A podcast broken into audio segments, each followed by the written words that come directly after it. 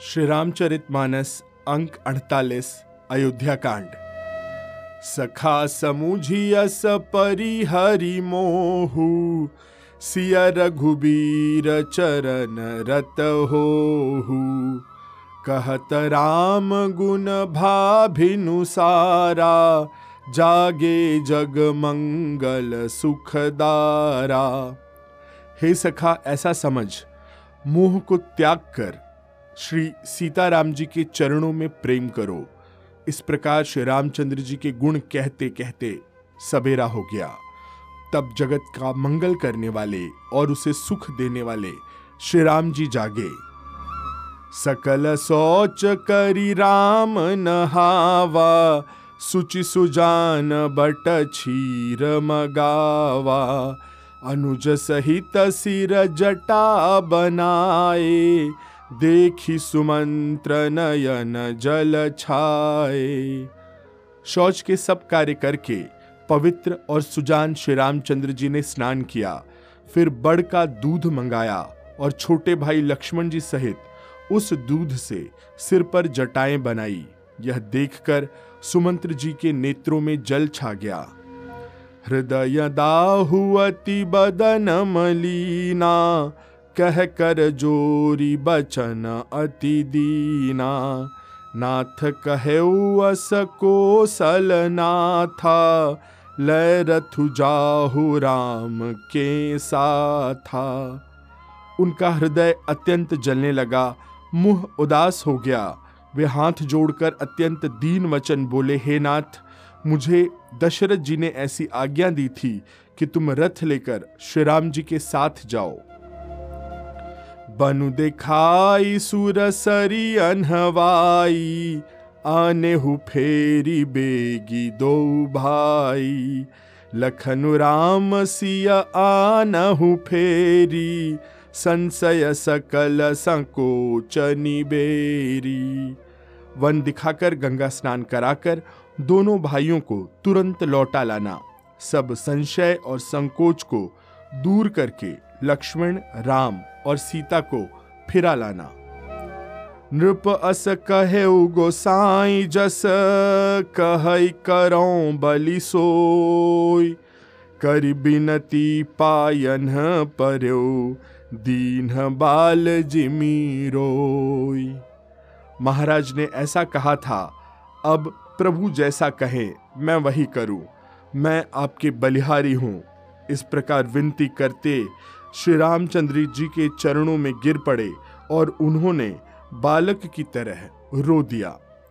तात कृपा करी की जी सोई, जाते अवधय नाथ न होई।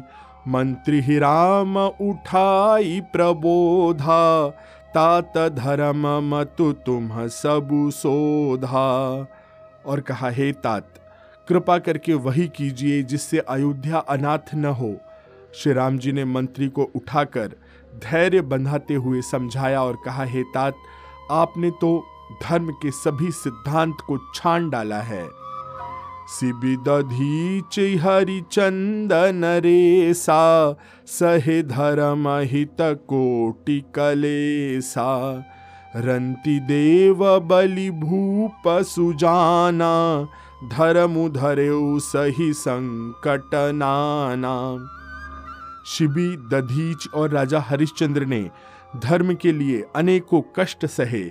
बुद्धिमान राजा रंतिदेव और बलि बहुत से संकट सहकर भी धर्म को पकड़े रहे। धर्म न दूसर सत्य समाना, आगम निगम पुराण बखाना। मैं सुई धर्म सुलभ करी पावा तजे तिहु पुर अपजसु छावा। वेद शास्त्र और पुराणों में कहा गया है कि सत्य के समान दूसरा धर्म नहीं है। मैंने उस धर्म को सहज ही पा लिया है। इस सत्य रूपी धर्म का त्याग करने से तीनों लोकों में अपयश छा जाएगा। संभावित कहूँ अपजस लाहू मरन कोटि समदारुन दाहू। तुम सनतात बहुत का कहूँ, दिए उतरु फिर पातकुलहऊं प्रतिष्ठित पुरुष के लिए अपयश की प्राप्ति करोड़ों मृत्यु के समान भीषण संताप देने वाली है। हेतात मैं आपसे अधिक क्या कहूँ? लौटकर उत्तर देने में भी पाप का भागी होता हूँ। पितुपद गही कही कोटि नति, विनय करब कर जोरी। चिंता कवनी हूँ बात कहे, तात करिय जनी मोरी। आप जाकर पिताजी के चरण पकड़कर करोड़ों नमस्कार के साथ ही हाथ जोड़कर विनती करिएगा कि हे तात आप मेरी किसी बात की चिंता न करें। तुम पुनि पितु अस अति हित मोरे, बिनती करऊं तात कर जोरे। सब विधि सोई करतव्य तुम्हारे, दुख न पाव पितु सोच हमारे। आप भी पिता के समान ही मेरे बड़े हितैषी हैं। हे तात मैं हाथ जोड़कर आपसे विनती करता हूँ। आपका भी सब प्रकार से वही कर्तव्य है जिसमें पिताजी हम लोगों के सोच में दुख न पावे। सुनी रघुनाथ सचिव संबादु भय उस परिजन बिकल निसादु पुनि कछु लखन कही कटुबानी प्रभु बरजे बड़ अनुचित जानी। श्री रघुनाथ जी और सुमंत्र जी का यह संवाद सुनकर निषाद राज कुटुंबियों सहित व्याकुल हो गए। फिर लक्ष्मण जी ने कुछ कड़वी बात कही। प्रभु श्री रामचंद्र जी ने उसे बहुत ही अनुचित जानकर उनको मना किया। सकुचि राम निज सपथ देवाई, लखन संदेशु कहई जनी जाई। कह सुमंत्रु पुनि भूप संदेशु सही न सकी ही सिय बिपिन कलेसु। श्री रामचंद्र जी ने सकुचाकर अपनी सौगंध दिलाकर सुमंत्र जी से कहा कि आप जाकर लक्ष्मण का यह संदेश न कहिएगा। सुमंत्र ने फिर राजा का संदेश कहा कि सीता वन के क्लेश न सह सकेंगी। जेहि विधि अवध आव फिर सिया सोई रघुबर ही तुम ही करनिया। न तरुनि पट अवलंब बिहीना, मैं न जियब जिमी जल बिनु मीना। अतएव जिस तरह सीता अयोध्या को लौट आवे, तुमको और श्री रामचंद्र जी को वही उपाय करना चाहिए। नहीं तो मैं बिल्कुल ही बिना सहारे का होकर वैसे ही नहीं जी पाऊँगा, जैसे बिना जल के मछली नहीं जीती। मई के ससुरे सकल सुख, जब ही जहाँ मनुमान, तह तब रही ही सुखे नसिय, जब लगी विपति बिहान। सीता के मायके और ससुराल में सब प्रकार के सुख हैं। जब तक यह विपत्ति दूर नहीं होती, तब तक वे जहाँ जी चाहे, वहाँ सुख से रह सकेंगी। बिनती भूप की न जेही भांति, आरती प्रीति न सो कही जाती। पितु संदेश सुनी कृपा निधाना, सियहि दीन सिख कोटि विधाना राजा ने जिस तरह विनती की है वह दीनता और प्रेम कहा नहीं जा सकता। कृपा निधान श्री रामचंद्र जी ने पिता का संदेश सुनकर सीता जी को अनेकों प्रकार से सीख दी। सासु ससुर गुर प्रिय परिवारु फिर हुत सब कर मिटय खभारू सुनिपति बचन कहती बैदेही सुनहु प्राणपति परम सनेही। उन्होंने कहा, जो तुम घर लौट जाओ तो सास, ससुर, गुरु, प्रियजन और कुटुंबियों सबकी चिंता मिट जाए। पति के वचन सुनकर जानकी जी कहती हैं कि, हे प्राणपति, हे परम स्नेही, सुनिए। प्रभु करुणामय परम विवेकी, तनु तजी रहती छाह किमि की प्रभा जाई कहाँ भानु बिहाई, कह चंद्रिका चंदु तजी जाई। हे प्रभो, आप करुणामय और परम ज्ञानी हैं। कृपा करके विचार तो कीजिए, शरीर को छोड़कर छाया अलग कैसे रोकी रह सकती है? सूर्य की प्रभा, सूर्य की किरण, सूर्य को छोड़कर कहाँ जा सकती है? और चांदनी चंद्रमा को त्याग कर कहाँ जा सकती है? पति ही प्रेममय विनय सुनाई, कहती सचिव सन गिरा सुहाई। तुम पितु ससुर सरी सहितकारी उतरु देऊ फिरी अनुचित भारी। इस प्रकार पति को प्रेममयी विनती सुनाकर सीता जी मंत्री जी से सुहावनी वाणी में कहने लगी, आप मेरे पिताजी और ससुर जी के समान मेरा हित करने वाले हैं। आपको मैं बदले में उत्तर देती हूँ, यह बहुत ही अनुचित है। आरती बस सन मुख भयऊ बिलगुन मान बतात। आरज सुत पद कमल बिनु, बादी जहाँ लगी नात। किंतु हे तात, मैं आर्द्र होकर आपके सम्मुख हुई हूँ। आप बुरा मत मानिएगा। आर्यपुत्र स्वामी के चरण कमलों के बिना जगत में जहाँ तक नाते हैं, रिश्ते हैं, सभी मेरे लिए व्यर्थ हैं। पितु वैभव विशाल मैं डीठा नृपमणि मुकुट मिलित पद पीठा। सुख निधान अस पितु गृह मोरे पिय विहीन मन भावन भोरे।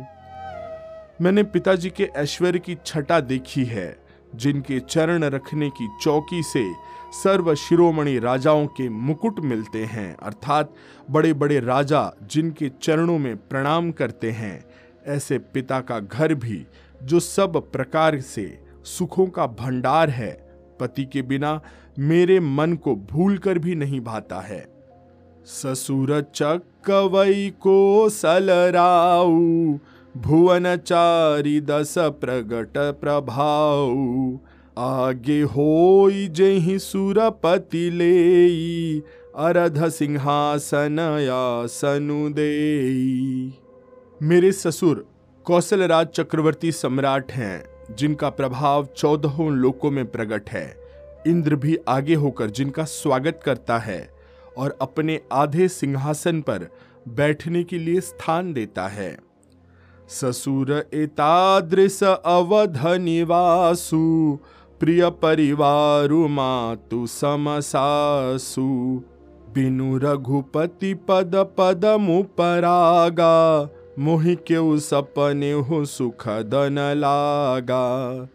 ऐसे ससुर अयोध्या का निवास, प्रिय कुटुंबी और माता के समान सासुएँ, ये कोई भी श्री रघुनाथ जी के चरण कमलों के रज के बिना मुझे स्वप्न में भी सुखदायक नहीं लगते।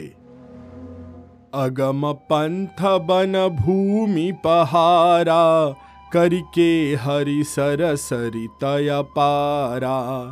कोल किरात कुरंग बिहंगा, मोहि सब सुखद प्राणपति संगा दुर्गम रास्ते, जंगली धरती, पहाड़, हाथी, सिंह, अथाह तालाब और नदियाँ, कोल, भील, हिरन और पक्षी।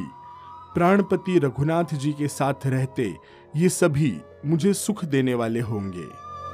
सासु ससुर सन मोरी हुती, विनय करबी परिपाय। मोर सोचु जनि करिय कछु मैं बन सुखी सुभाय।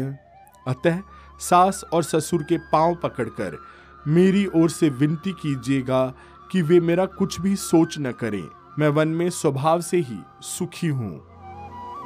प्राणनाथ प्रिय देवर साथा, वीर धुरी न धरे धनु भाथा। नहीं मग श्रमु भ्रमु दुख मन मोरे मोहि लगी सोचु करिय जनी भोरे। वीरों में अग्रगण्य तथा धनुष और बाण से भरे तरकश धारण किए मेरे प्राणनाथ और प्यारे देवर मेरे साथ हैं। इससे मुझे न रास्ते की थकावट है, न भ्रम है और न मेरे मन में कोई दुख ही। आप मेरे लिए भूल कर भी सोच न करें। सुनी सुमंत्रुसिय शीतली बानी भय बिकल जनु फनी मनी हानि। नयन सूझ नहीं सुनई न काना। कही न सकई कछु अति अकुलाना। सुमंत्र सीता जी की शीतल वाणी सुनकर ऐसे व्याकुल हो गए, जैसे सांप मणि खो जाने पर। नेत्रों से कुछ सूझता नहीं, कानों से सुनाई नहीं देता। वे बहुत व्याकुल हो गए, कुछ कह नहीं सकते। राम प्रबोधु की न बहु भांति तदपि होती नहीं शीतली छाती। जतन अनेक साथ हित कीन्हे, उचित उतर रघुनंदन दीन है श्री रामचंद्र जी ने उनका बहुत प्रकार से समाधान किया तो भी उनकी छाती शीतल न हुई। साथ चलने के लिए मंत्री ने अनेक यत्न किए, अनेक युक्तियाँ पेश की, पर रघुनंदन श्री राम जी यथोचित उत्तर देते गए। मेटी जाई नहीं राम रजाई, कठिन करम गति कछु न बसाई। राम लखन सिय पद सिरुनाई, फिर बनी कजिमी मूर गवाई। श्री राम जी की आज्ञा मिटी नहीं मिटी नहीं जा सकी। कर्म की गति कठिन है उस पर कुछ भी वश नहीं है। श्री राम लक्ष्मण और सीता जी के चरणों में सिर नवाकर सुमंत्र इस तरह लौटे जैसे कोई व्यापारी अपना मूल धन अपनी पूंजी गंवा कर लौटा रथुहा क्यों हय राम तन हेरी हेरी ही, ही नाही। देखी निषाद विषाद बस, धुनहि शीस पछीताही। सुमंत्र ने रथ को हाका, घोड़े श्री रामचंद्र जी की ओर देख देख कर हिनहिनाते, यह देखकर निषाद लोग विषाद के वश होकर सिर धुन धुन कर पीट पीट कर पछताते हैं। जासु वियोग बिकल पशु ऐसे प्रजा मातु पितु जी हही कैसे? बरबस राम सुमंत्रु पठाए सुरसरी तीर आप तब आए। जिनके वियोग में पशु इस प्रकार व्याकुल हैं, उनके वियोग में प्रजा, माता और पिता कैसे जी रहेंगे? श्री रामचंद्र जी ने ज़बरदस्ती सुमंत्र जी को लौटाया। तब स्वयं गंगा जी के तीर पर, घाट पर आए। मागी नावन के वटुआना कहई तुम्हार मरमु मैं जाना। चरण कमल रज कहूँ सब कहई, मानुष करनी मूरी कछुअहई श्री राम ने केवट से नाव मांगी, पर वह लाता नहीं। वह कहने लगा मैं तुम्हारे मर्म, तुम्हारे भेद को जानता हूँ। तुम्हारे चरण कमलों की धूल के लिए सब लोग कहते हैं कि वह मनुष्य बना देने वाली कोई जड़ी है। छुअत शिला भई नारी सुहाई, पाहन ते न काठ कठिनाई। तरनीय मुनि घरनी होई जाई बाट परई मोरी नाव उड़ाई। जिनकी छूते ही पत्थर की शिला सुंदर स्त्री हो गई, मेरी नाव तो काठ की अर्थात लकड़ी की है। काठ पत्थर से कठोर तो नहीं होता। मेरी नाव भी मुनि की स्त्री हो जाएगी और इस प्रकार मेरी नाव उड़ जाएगी, मैं तो लुट जाऊँगा। अर्थात रास्ता रुक जाएगा जिससे आप पार न हो सकेंगे और मेरी रोजी खत्म हो जाएगी। मेरी कमाने खाने की राह मारी जाएगी। एहि प्रतिपालऊ सब परिवारु, नहीं जानऊ कछु अवरु कबारू। जो प्रभु पार अवसी गा चहऊ, मोहि पद पदमु पखारन कहू मैं तो इसी नाव से सारे परिवार का पालन पोषण करता हूँ, दूसरा कोई काम नहीं जानता। हे प्रभु यदि तुम अवश्य ही पार जाना चाहते हो तो मुझे पहले अपने चरण कमल पखारने दो। पद कमल धोई चढ़ाई नावन नाथ उतराई, चह मोहि राम राउरियान, दशरथ सपथ सच साची कहूँ। बरु तीर मारहूँ लखनु पै जब लगी न पाय। पखारी हों, तब लगी न तुलसी दास नाथ कृपाल पारू तारी हों। हे नाथ, मैं चरण कमल धोकर आप लोगों को नाव पर चढ़ा लूँगा। मैं आपसे कुछ उतराई नहीं चाहता। हे राम, मुझे आपकी दुहाई और दशरथ जी की सौगंध है। मैं सब सच सच कहता हूँ। लक्ष्मण भले ही मुझे तीर मारे, पर जब तक मैं पैरों को पखार न लूँगा, तब तक हे तुलसीदास के नाथ, हे कृपालु, मैं पार नहीं उतारूँगा। सुन के वट कै बैन, प्रेम लपेटे अटपटे, बिहसे करुणाए न चितई जानकी लखन तन। केवट के प्रेम में लपेटे हुए अटपटे वचन सुनकर करुणा धाम श्री रामचंद्र जी, जानकी जी और लक्ष्मण जी की ओर देखकर हंसे। कृपा सिंधु बोले मुस्काई, सोई करु जेहि तव नाव न जाई। बेगियानु जल पाय पखारू होत बिलम्ब उतारही पारू। कृपा के समुद्र श्री रामचंद्र जी केवट से मुस्कुराकर बोले कि, भाई, तू वही कर जिससे तेरी नाव न जाए। जल्दी पानी ला और पैर धो ले। देर हो रही है। पार उतार दे। जा सुनाम सुमिरत एक बारा। उतर ही नर भव सिंधु अपारा। सोई कृपालु के ही निहोरा, जेहि जगु की अतिहु पगहु ते थोरा। एक बार जिसका नाम स्मरण करते ही मनुष्य अपार भव सागर के पार उतर जाते हैं, और जिन्होंने वामन अवतार में जगत को तीन पग से भी छोटा कर दिया था, अर्थात दो ही पग में त्रिलोकी को नाप लिया था, वही कृपालु श्री रामचंद्र जी गंगा जी से पार उतारने के लिए केवट का निहोर कर रहे हैं। पद नख निरखी देव सरी हरसी सुनि प्रभु बचन मोहमति करशी।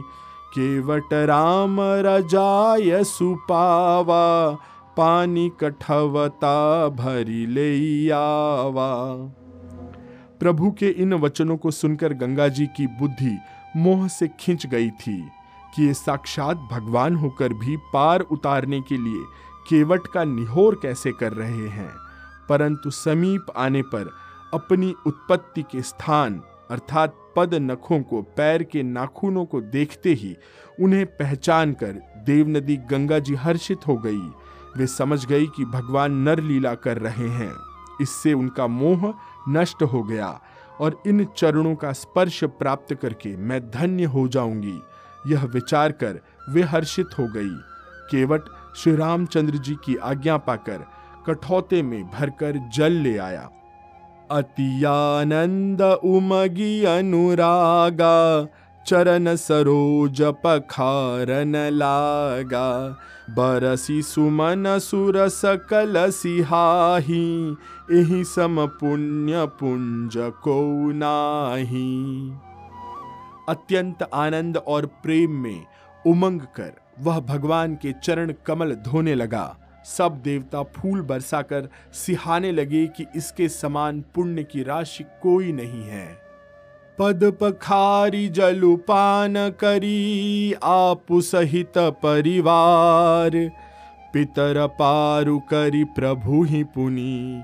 मुदित पार। चरणों को धोकर और सारे परिवार सहित स्वयं उस जल, उस चरणों तक को पीकर, पहले उस महान पुण्य के द्वारा अपने पितरों को भव सागर से पार कर, फिर आनंद पूर्वक प्रभु श्री रामचंद्र जी को गंगा जी के पार ले गया। उतरी ठाढ़ भय सुर रेता सिय राम गुह लखन समेता। केवट उतरी दंडवत कीन्हा, प्रभु ही सकुच एही नहीं कछु दीन्हा। निषाद राज और लक्ष्मण जी सहित श्री सीता जी और श्री राम जी नाव से उतरकर गंगा जी की रेत पे खड़े हो गए।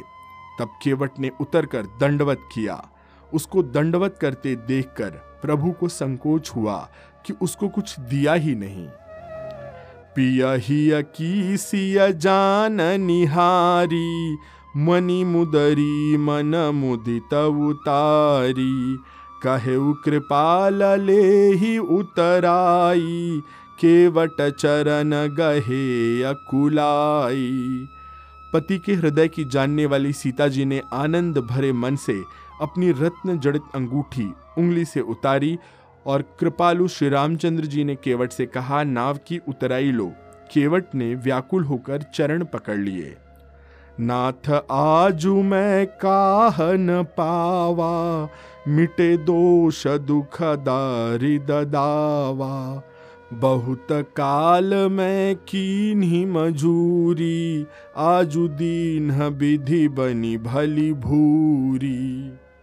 उसने कहा, नाथ, आज मैंने क्या नहीं पाया? मेरे दोष, दुख और दरिद्रता की आग आज बुझ गई। मैंने बहुत समय तक मजदूरी की। विधाता ने आज बहुत अच्छी और भरपूर मजदूरी दे दी है। अब कछुनाथ न चाहिए मोरे, दीन दयाल अनुग्रह तोरे। फिरती बार मोहि जो देबा, सो प्रसाद मैं सिर धरी लेबा। हे नाथ, हे दीन दयाल, आपकी कृपा से अब मुझे कुछ नहीं चाहिए। लौटती बार आप मुझे जो कुछ देंगे, वह प्रसाद मैं सिर चढ़ाकर रख लूँगा। बहुत कीन प्रभु लखन सिया, नहीं कछु के वटुले बेदा कीन करुणायतन, भगति बिमल बरूदे। प्रभु श्री राम जी, लक्ष्मण जी और सीता जी ने बहुत आग्रह, बहुत यत्न किए, पर केवट कुछ नहीं लेता। तब करुणा के धाम भगवान श्री रामचंद्र जी ने निर्मल भक्ति का वरदान देकर उसे विदा किया। तब मनु करी रघुकुल नाथा पूजी पार्थिव नायऊ माथा। सिया सुर सरी ही करे जोरी। मातु मनोरथ पुरा उबी मोरी फिर रघुकुल के स्वामी श्री रामचंद्र जी ने स्नान करके पार्थिव पूजा की और शिव जी को सिर नवाया। सीता जी ने हाथ जोड़कर गंगा जी से कहा, हे माता, मेरा मनोरथ पूरा कीजिएगा।